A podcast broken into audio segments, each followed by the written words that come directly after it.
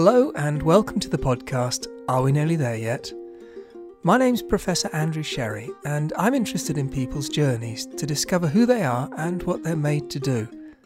We can all learn something from other people's stories, so join me on another adventure. The thing is, I always thought that I was like money driven, but it turns out I'm not at all. Like, I don't care. I don't care at all about making a load of money. I care about growing something that's going to be the best it can be.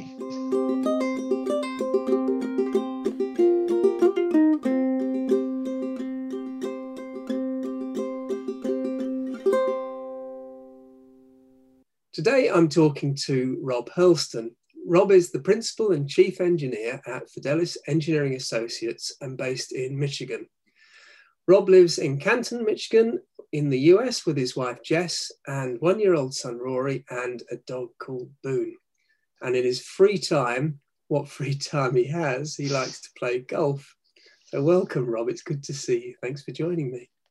You too, Andrew. It's been uh, too long. It has. Well, let's have a good chat. So, taking you way back, you grew up in Stalybridge near Manchester in the northwest of England and went to West Hill School. Tell us about what your family life was like when you were young and what were you like as a lad? Uh, well, I wasn't particularly super excited about school. I um I I was in all top classes at school, but I was never really particularly excited by it, or you know, it's more of a formality to go there. Um, I was much more interested in being outside. Like I had awesome parents. We were always like hiking and doing fun stuff like that outside. Um, we used to go on these canvas holidays where we'd go all around Europe, and I feel like I learned a lot more doing that than I was ever really learning at school. But I did pretty well still. uh, anyway. Yeah, yeah. And tell us about tell us about your grandfather and these these locomotives he was making in his garage and, and what you used to do with that. Yeah, so he used to build to scale steam locomotives. So, so they'd run on, you know, uh, coal and water, and we'd go down to the uh, railway on the weekend. And I can remember we would get the thing going, we'd get the fire burning, we'd get it on the track, and then I can just remember drinking really uh, sweet tea. so probably had too many sugars because you know when you're like eight years old or whatever, you'll have as many sugars as they'll let you put in there. So that's one thing I remember about that um, experience. But yeah, that probably was my first uh, foray into engineering. So he was he was building these things from scratch in his shed. So he would be buying like, you know, steel and that's about it, and milling it all, and everything was steel, you know, plate and I guess bars. I know we, we used to take we used to take the kids uh, probably to the same place where where your grandfather worked. It was absolutely fantastic because there'd be all the blokes there with grease up to their elbows and all of that, you know, working and probably some girls as well. Actually, to be fair, but there was a lot of tea drinking as well and chatting around the place. It was a good yeah. social centre, you know. Yeah, yeah, yeah. He loved that, and he'd be there. And I can remember my gran had a little like um, I don't know what it was, like a little radio that could go to the garage, and she'd be like, "Right, come on, dinner's ready." He'd just be in there as much as he could be. Brilliant, brilliant. So then, so then at school, you you you did well. Uh, you were saying, but it didn't really connect with you from from from what you said. You didn't really enjoy it. I enjoyed some subjects, so I always was drawn towards um, maths and sciences. Um, but yeah, I I was there because I had to be there. I was never particularly there because I wanted to be there. I always felt like it was a bit um, I don't know, it was just a bit of a formality to show up, do it, and go home. Never really wanted to do my homework at home. I'd always figure out a way to just get it done 10 minutes before the class in the music room or whatever. Um, but interestingly, for someone who didn't love it that much, I did never miss a single day. So I got a certificate at the end, like a platinum certificate, five years, no days off. So I must have liked it a little bit. There must have been something there. So, so when you did your sort of GCSEs or whatever, did you think that you would leave school at that point, or was it always you were going to stay on and do A levels? I was always going to stay on and do A levels. Um, I remember I had three teachers at school that I liked. Mrs. Higginson did was my maths teacher. Miss Jed was science, I think she was biology, and then Mr. Hotwood was physics. And so those guys like basically made sure that I was going to be doing well enough to go to A levels. And I, I went to Ashton Sixth Form College and did maths, physics, chemistry, and biology. So I was pretty much straight into getting rid of all the other subjects like the humanities and whatnot. I kind of wanted to focus down a little bit into um, into the, I guess, pre-engineering stuff. Although I didn't know that at the time, I didn't really think that's why. And did you find college different from school? A bit. I found I, I was starting to certainly get more independent and be going doing more like things outside of you know school. Um, so I was changing as a person for sure. Um, I was actually pretty good at cricket, so I was playing to a really high level of cricket. So we'd be playing against guys, you know, that were on the books at Lancashire or whatever, and then we'd go and you know watch them on a 2020 on a weeknight, and it'd be like the same guys I played against on the weekend. So you know, I got that guy out on the weekend, and then now, you know, I'm watching him in front of thousands of people. So um, still wasn't super into school, but I was. Uh, I again, I did okay, not great, but I just kind of got my way through it. Sounds to me like you had quite a healthy balance actually between your your, your school and um, enjoying life outside and relaxing and doing other things. I probably did, yeah. I probably did have a pretty good balance about it. I just didn't. I wasn't. There was something. There was not really any excitement to do really well. Like I didn't. I wasn't really trying particularly hard and I just did okay. And so when you were thinking about after school, again, was there always a, a, question of whether you'd go on to higher education or you'd go out to work straight away, or was it always university for you? I was always going to go to university, but I probably at the time didn't know why. I just, it was just, I never had a doubt that I was going to go to university. Um, I didn't have a, some sort of a life path or anything like that that I wanted to follow, but that was definitely the next thing. Um, and I went for physics at, at, Manchester. And I had a few other universities that called me, actually, like Salford and a few others said, you know, you should apply to us. We'll, we'll let you in. And I was like, no, I want to go to Manchester. It was UMIST at the time, actually, not Manchester. They merged after I joined. But so I missed out on physics by I honestly think out of 1800 marks in my A levels, I think it ended up being about like 15 marks or something like that. So I ended up with two grades lower than I needed to have to do physics. Yes, yes. And how did that how did that feel when you got that result? And it was pretty upsetting at the time. Uh, yeah, for sure. It was like deflating. Um, and I was like, oh, what am I going to do now? Because I didn't really have a backup plan. I didn't want to go to. I, I think I ra- I wanted to go to UMIST more than I wanted to do physics. Uh, my granddad had done some stuff with the UMIST as well back in the day, so maybe there's a little bit of a connection there as well to like kind of following its footsteps in some way or other. Yeah, yeah. So your story was then very similar to mine because I didn't get the grades to do physics, although you were closer than me, I have to say. so they offered you material science yeah, I went through clearing it, and that was a blessing in disguise for sure. Go on, tell, tell me why. Why was that a blessing in disguise? After a short time at university, I certainly realized like I'm not a maths based thinker. I'm more of a conceptual thinker. So, and I know you said the same thing, which is a little weird, but I visualize the way things work much better than I can kind of put them down on paper in math.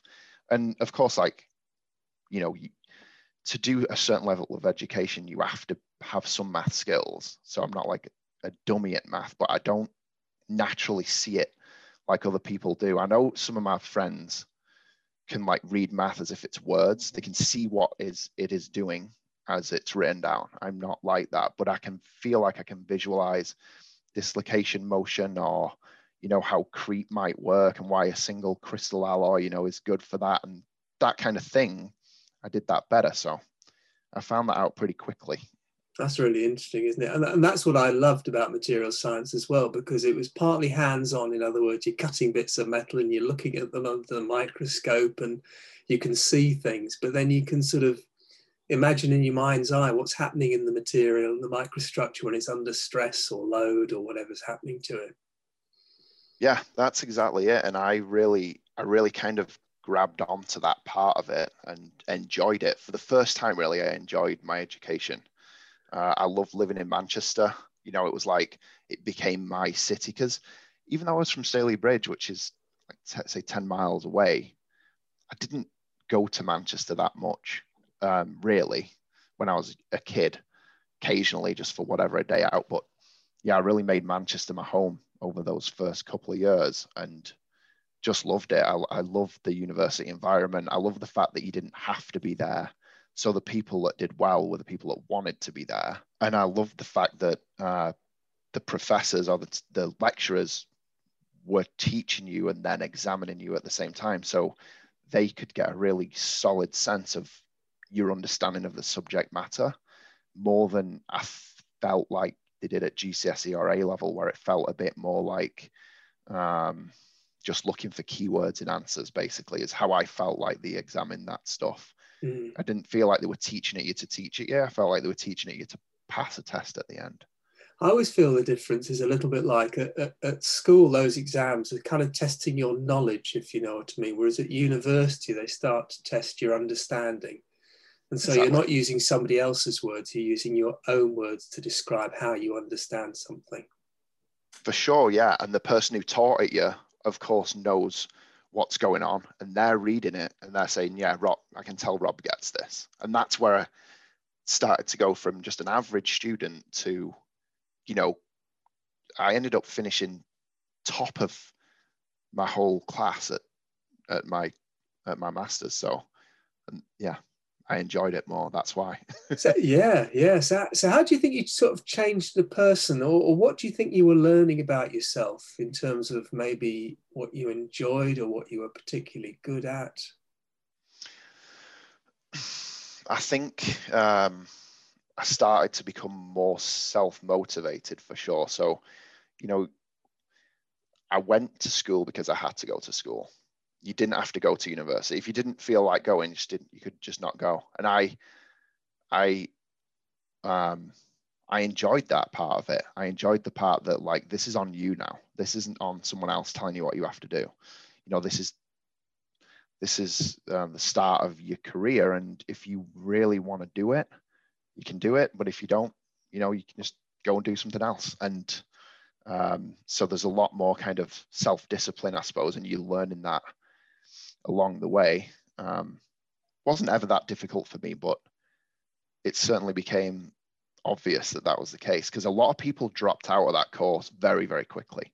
I think they purposefully made it difficult in the first probably semester or two semesters um, to make to weed people out. There was a lot of things like crystallography and stuff where you're like mind blown kind of thing when you've never seen anything like that before and so I really, uh, I really started to sink my teeth into it a little bit.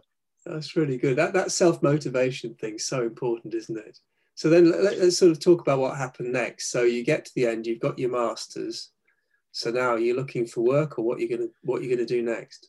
So going back a little bit, I had the opportunity to do the with industrial experience masters. So that meant I had to go to interviews after second year of university. Um, and I went to like a handful of places, Magnesium Elektron, I went to Alcoa, and I think there was two or three other places I went to. But one of them was Serco Assurance, as it was called then. And uh, I really fancied that from the minute I saw it kind of on the list of companies that might accept experience or uh, year, year out people. And so I went and I interviewed with John Sharples and Chris Waits at the time it was and I kind of went around. I was like, yeah, I like this. I like the, you know, the feel of it, and I like the. I always, I think I always knew I was going to be not a, an academic, so that was like a really good way to find out how that was going to go. And so I had, I had the interview. Thought it went really well. never heard back. And I was like, oh no, I didn't get it. That's the one I wanted. And then I got a call from HR, you know, months later saying, hey, you know, we're just processing your paperwork and blah, blah, blah. And I got, hold on a minute. I, no one's even told me I've got the job yet. And they said, well, we got the job. So congratulations. And, you know, and so then it went to me starting there in uh, t- two years after I started my master's. Um, so just tell us, for, for those who haven't heard of Serco Assurance, they are now part of Jacobs, aren't they? Um, just just explain some of the sort of work that they they they do there. Yeah, so I've I've been following the change of name since I left there, and it's been a handful of them. And it came from, of course, UKAEA, where you worked. So we were doing consulting in the nuclear industry. So you know, um, kind of guiding a lot of the rules for um, structural integrity of nuclear plant uh, throughout Europe, um, both civil and defense. We were doing a bit of both, and so I kind of went there and I thought, yeah, this is. It sounds cool to tell your friends that you're working nuclear, right? And um, so I was super excited to get that job, and I loved the whole experience. So when I got there, you know, I was like playing football at lunchtime and going to the Christmas party and all. I got right into the culture of being in a, a real company. And before that, I'd only really ever had jobs like working behind the bar and stuff, you know, kind of typical stuff that kids do. So that was my first ever experience of like a real job. And I just loved it.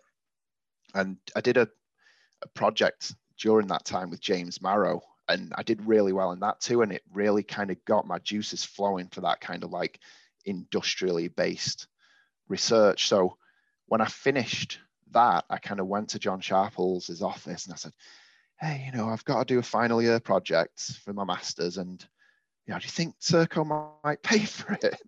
And I realized like now that was so cheeky. But he said, Oh, I don't think so. And then he came back to my desk a couple of days later and he's like, Yeah, I've got you some money for that thing. And I was like, Wow. So it turns out you ask people uh, for things. Sometimes it works out. so what what ideas had you got about what to do next? So I think during that time, I'd been involved with Serco at that point for two years, either directly or indirectly. And I think they might have been interested in offering me a job, but I'd heard about this idea of this EngD, which is a professionally um, kind of driven doctorate. So it was derived because I think companies were not super excited about getting people that were really academic, but had no real like professional development or professional skills. And so I, I thought, yeah, I want a piece of that. Um, and I talked to you and probably a few other people, probably John Sharples, and I, I don't think Serco was really offering that or anything at the time. I said, can we can we get one of these at Serco so I can do it? And um, so boosted by boosted to... by your cheekiness on yeah. master's project paid for yeah. by them, you thought you'd take it to the next level. Yeah, that's exactly it. And um, it worked out. So I managed to get on uh, an EngD looking at residual stresses in welds in uh, pressure vessels. So that's what the PhD was on. And that's kind of the amount of definition that it had. And that did come back to bite me a bit in the end. So when we get onto that part. well, because each of these stages, you know, we were saying from school, it's also all about the knowledge you can cram in and using the right words to answer questions. Uh, when you went into your sort of undergraduates, it was about demonstrating your understanding a bit more, you know, so maybe feeding back how you saw things and the, the lecturers and that who were examining you and teaching you, you know, could get whether you you understood what they were talking about the masters is taking it to the next level where you're starting to push some boundaries of knowledge. So you're, you're doing work where you don't necessarily know what the right answer is yet, but then yep. the EngD takes it to a stage further where you might get a project title and not a lot else. So how I mean, how did you approach that? Because it's almost like having not quite a blank sheet of paper, but maybe a blank sheet of paper with a title at the top. it was like that and um, I don't know, maybe uh, in the future ones that you, you, started to do in the end, you might have maybe gone through a little bit more um, given the guys a bit more of an idea. I think we were kind of learning as we were going along, since none of us had. I don't know if we any of us had really been in this position before, but yeah, it, it was tricky. The nice thing was because it was had all this professional development and this like little mini MBA, it was called a PG diploma. There was a lot of that front loaded, so I was doing a lot of that stuff anyway, and so it it wasn't like I was missing out. The P, the EngD is four years, so you do get that one extra year. And it was really the middle of the second year that we decided, like, what is this research going to be on? So I was a little bit crammed in at the end, but um, it it wasn't too bad, and like we we kind of really drilled down into exactly what questions we are going to ask. And then uh, it's pretty daunting because you're like well i don't know anything about this currently so how am i supposed to push the boundaries of something? You know i don't know anything about it but i loved it because i love a challenge like that. Yeah that's good. Now i've got i've got to ask you you know at, at this time uh, and as you're getting through this this EngD and you know backloaded and you're writing it all and all the you were always going to go go to the US. Yeah, so I met my wife Jess um, during second year of my P, uh, my EngD. I always call it a PhD now because no one in America knows what an EngD is. Um, so that's why I keep saying PhD. But she, yeah, I met her and we we were dating long distance that whole PhD, which was you probably thought I was crazy. I know her parents thought she was crazy, and probably my parents did too. It was it's a bit of a bit of an odd choice, but it worked out in the end great, and we did that for four years. And um, so it was a lot of juggling, kind of trying to keep a transatlantic relationship going and studying for a PhD at the same time, which I'm sure it annoyed you at some times, but it worked out in the end. I remember being with you at a conference, one of the pressure vessel and piping conferences, and we went ten pin bowling, and Jess had come across, and that was the first time we we saw you you two together. Yeah, yep it was nice because she was doing a PhD as well. So we both, you know, had a bit more flexibility than you would probably have in, in a normal job. And we wouldn't have been able to do it if we were doing normal jobs. So it, it actually allowed us to keep it going. Mm, mm, that's brilliant. So tell, so but at the end of the EngD, you know, how, what do you think you'd learned about yourself during those four years? Because, you know, EngD or a PhD is is probably one of the biggest tests actually you know it's a test of all of character as much as it is a test of science and engineering and and all of that yeah that's exactly what i was going to say about it like the the real challenge it's a challenge of academic ability in a way but really i found it to be just a challenge of endurance and taking responsibility for because it's like okay you're at you're, you're at university okay if you don't show up whatever you can still get by. If you if you're not doing the work in a phd like it's just you. There's no one else involved really. You, your supervisors might be saying have you you know how are you going? That's they'll help you out when you ask for the help but they're not going to be uh, telling you how to do it or anything like that at least certainly not the one i did. And that helped me professionally probably more than anything else has. I remember one time i came to your office and like we had some heat treatment of parts or something that needed to be done. And i'm saying oh it's somebody else's fault you know that and you said listen to me. It's on you. Don't say anything back.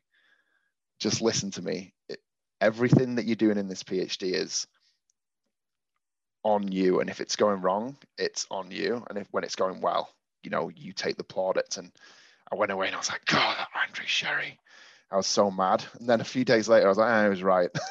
and I got it sorted out. And I carry that with me to this day, that lesson. Like, you know, don't don't expect anyone else to be doing what, you know, really everything that you do, everything that you want to achieve is going to be because of your own input.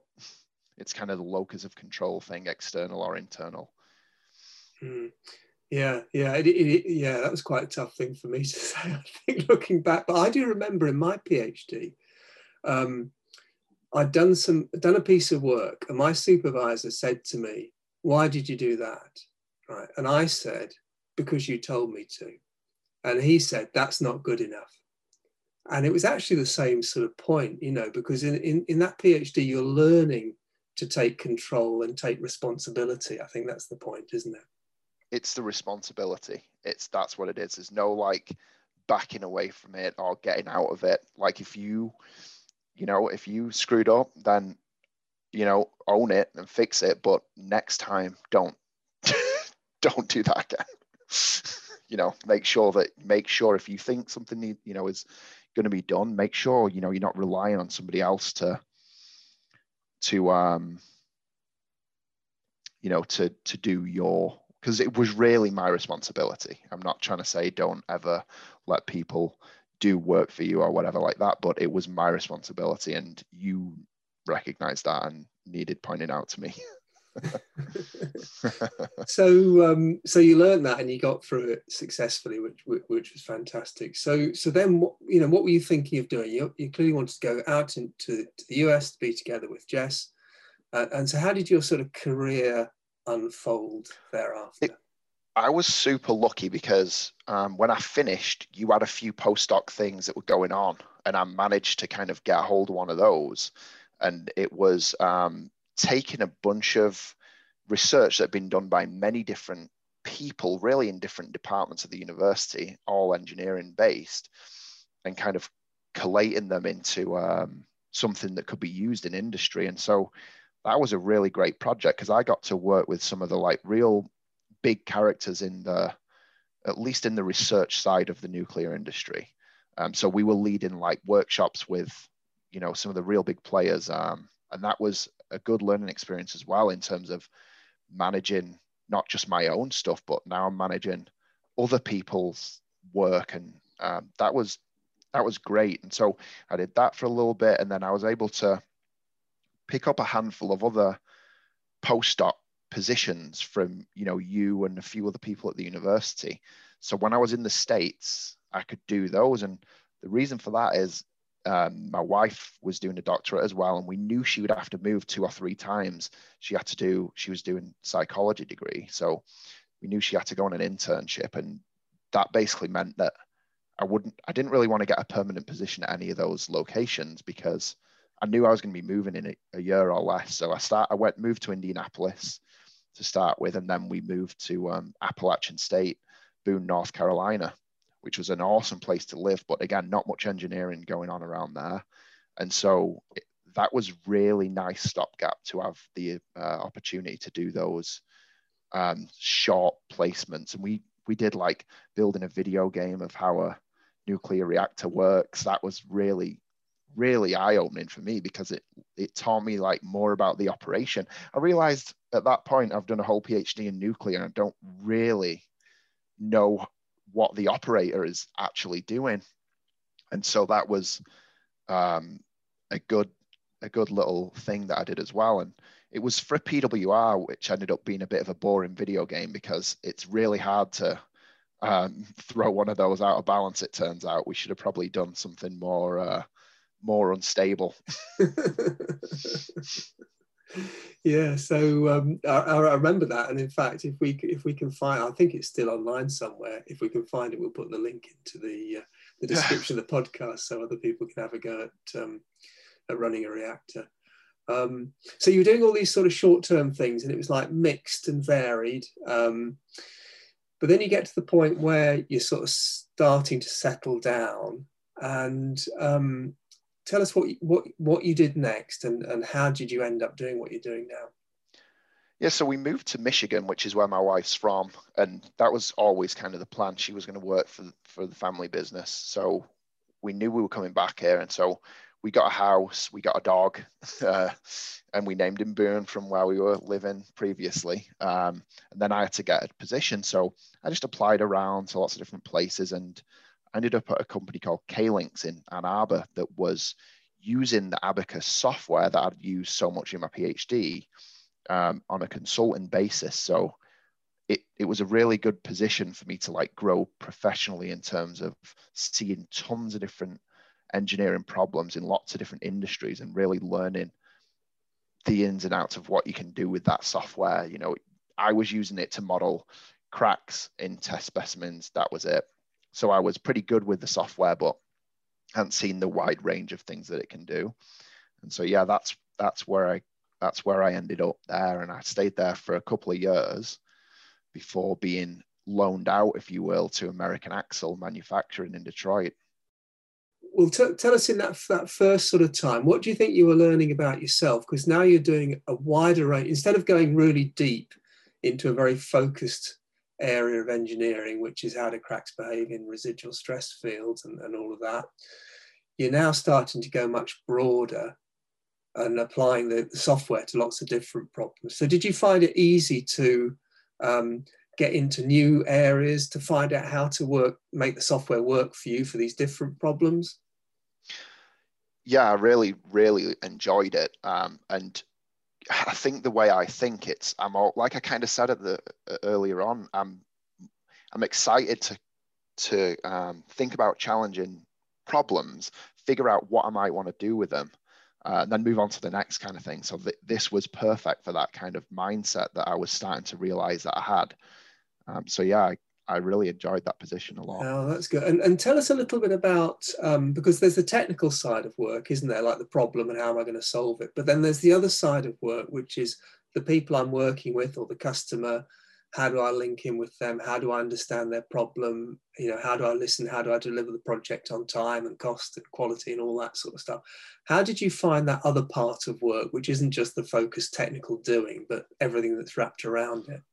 I think I enjoyed that almost more than doing the engineering, uh, which is probably why I'm doing what I'm doing now. But um, I really enjoyed talking to customers, you know, trying to be on my own little way, like a customer centric person, so that whatever they need and that everyone's going to be different as well. Some people are going to be asking for really quite high end analysis and they're going to be very essentially experts in the field as well. And yet another guy, you've got a guy that's saying, I've invented this thing. Can you tell me if it's going to work? And so you have to understand how to talk to those different people on a, on a completely different level, really. But you're doing the same job for both of them. So I loved it. And I love the, I really enjoy the business aspect of it as well. You know, like understanding, even in my PhD, I enjoyed managing the budget and that kind of thing as well. So not just doing the research, but you know, how is this helping? And how is this going to be used in the future? All that kind of stuff. I, I like to see it all the way from start to finish kind of thing. Mm, mm. so it sounds like you're the sort of person who's really stimulated by new challenges engaging with new people at different in different ways at different levels and that you get a real buzz from that. I do. I i yeah i enjoy it a lot. Probably I hate to say it, but probably more than the engineering part. I think the engineering part's great. I'm fascinated by it, but where I really get excited is kind of, you know, gro- growth and, um, you know, making sure people are happy with what we're doing and getting the results they want out of, you know, these analyses that we're doing, which, mm. you know, led me on to what I'm doing now. Yeah, so let, let, let's let's move to that. So so a couple of years ago, you took the brave sort of step to set up your own company, Fidelis Engineering. So why did you decide to take that step? First of all, so so um, one, my business partner Bill Webster, I'd been working with him at Caelynx for the whole time I'd been there, which ended up being like four years. And we actually got put on secondment, if you will, together at American Axle, we did a lot of really good work there in um, kind of virtualizing a lot of their processes. But what it did mean is that we were together away from the rest of the company and we started saying, you know, we can we can do this. We can do a very similar thing, but there were certain things that we thought, you know, we could we could we could see things that we didn't particularly like about, you know, the way other people do business, not just one company, really like everywhere we'd been, you know, we thought, you know, we love the this idea of being this kind of customer centric, growth oriented business. So we thought, right, you know, if we don't do it now when we're leaving this two year position, we, we'll go back and we'll be in our comfort zone again and we'll never do it. So it was kind of a forced um, transition anyway. And so we decided to make the most of it and do something that we knew, both knew we already always wanted to do is to kind of lead and you know have that kind of an entrepreneurial spirit so I ended up having a baby in November and quitting my job in December and starting a new company from scratch. Wow, wow! So that, that's a that is a big decision at that that time of, uh, uh, of life and everything. So tell us about your business partner. Are you different character? You must get on well and you must work well together, but are you similar characters or do you bring different things to the company?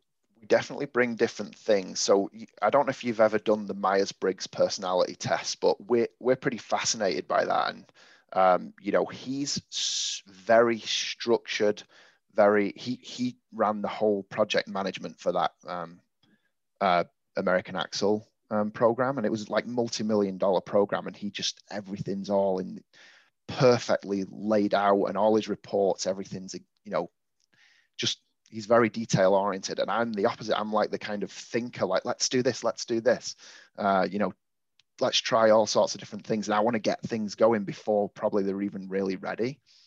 So the balance between those two, like structured, careful.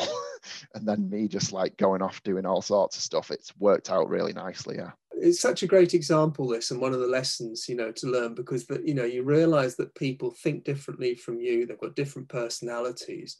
And this is why diversity is so important, not just diversity in like protected characteristics, you know, and all that, but diversity in character, the way you think, your background, you know, and so on. Because if you can work together and challenge each other and be open to that challenge and also adapt how you behave and you know and respond and you will have had to have adapted how you you know you work you know to fit in actually you get a better outcome and it's a more balanced uh stronger outcome as a result of that those differences yeah yeah i think it becomes more than the sum of the parts in that way um and yeah it's been it's been an interesting lesson and we, because we're interested in you know, like we've done the some of the psychological stuff. So we're we are interested. My wife's a psychologist, so that helps too, and she'll talk us through it all.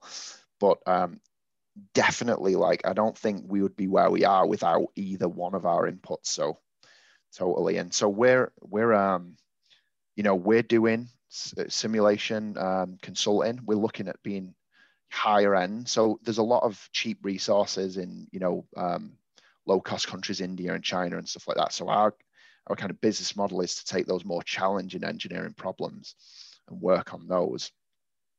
We also spent a really long time becoming uh, a reseller of Abaqus as well, and all of Dassault's Simulia line of products. So um, that's a really big growth area in our business right now.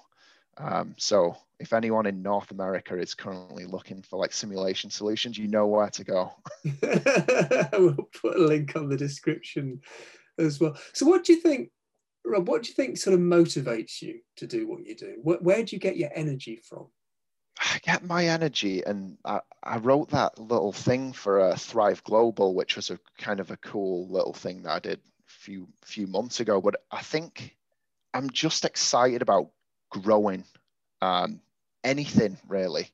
So like if I'll play like a video game, I'll always choose like the worst player or the worst team or whatever it is, and I and my I get the enjoyment and the kind of energy from taking it from nothing to to something, and that that's what I've found is really like what motivates me rather than any specific like part of that. So if we have like a great week with our marketing or you know we have you know some growth in sales or whatever it is i'm super excited about it no matter how small that win is because it's better than it was the day before oh that's good so it's, it's more than um, you know it can be the money the sales side of things but it can also be maybe expanding customers or it can be solving a challenging problem and so you can look back over a week and, and go we're in a different place now compared with this time last week because we've done these things and that's what gets me yeah, that's what gets me out of bed. I, I honestly, I don't.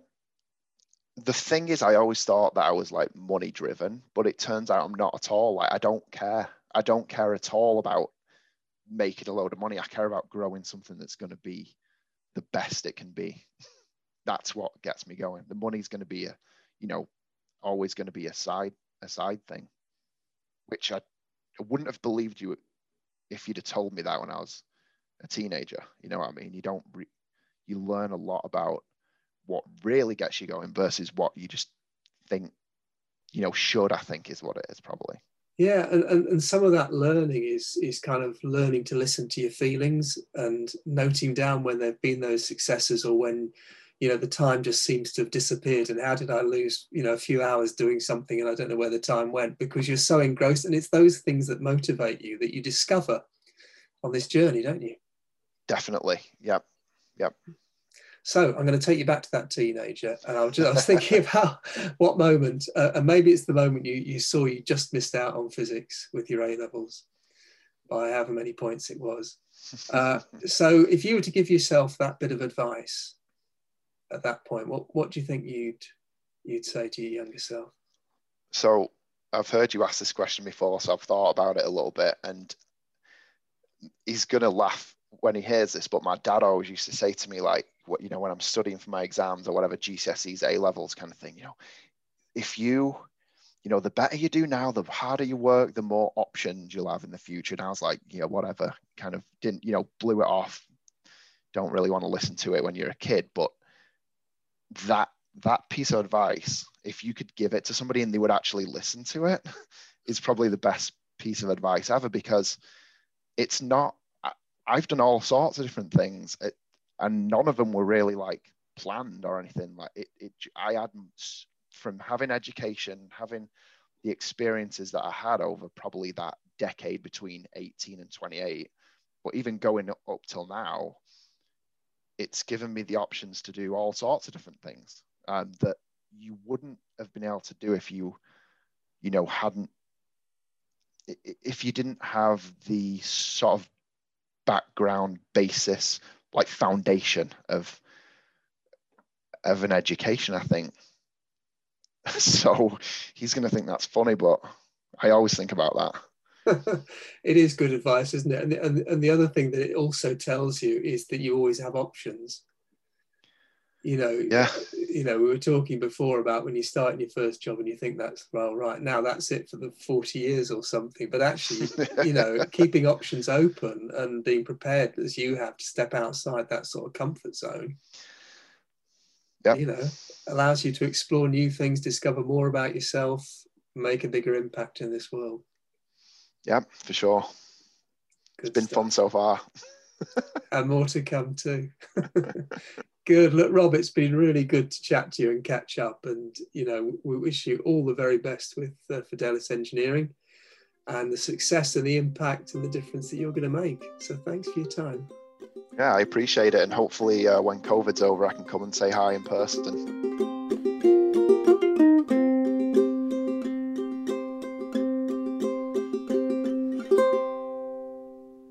If you've enjoyed this podcast, to help others enjoy it too, please subscribe on your podcast platform of choice. And don't forget to rate and review. Thank you.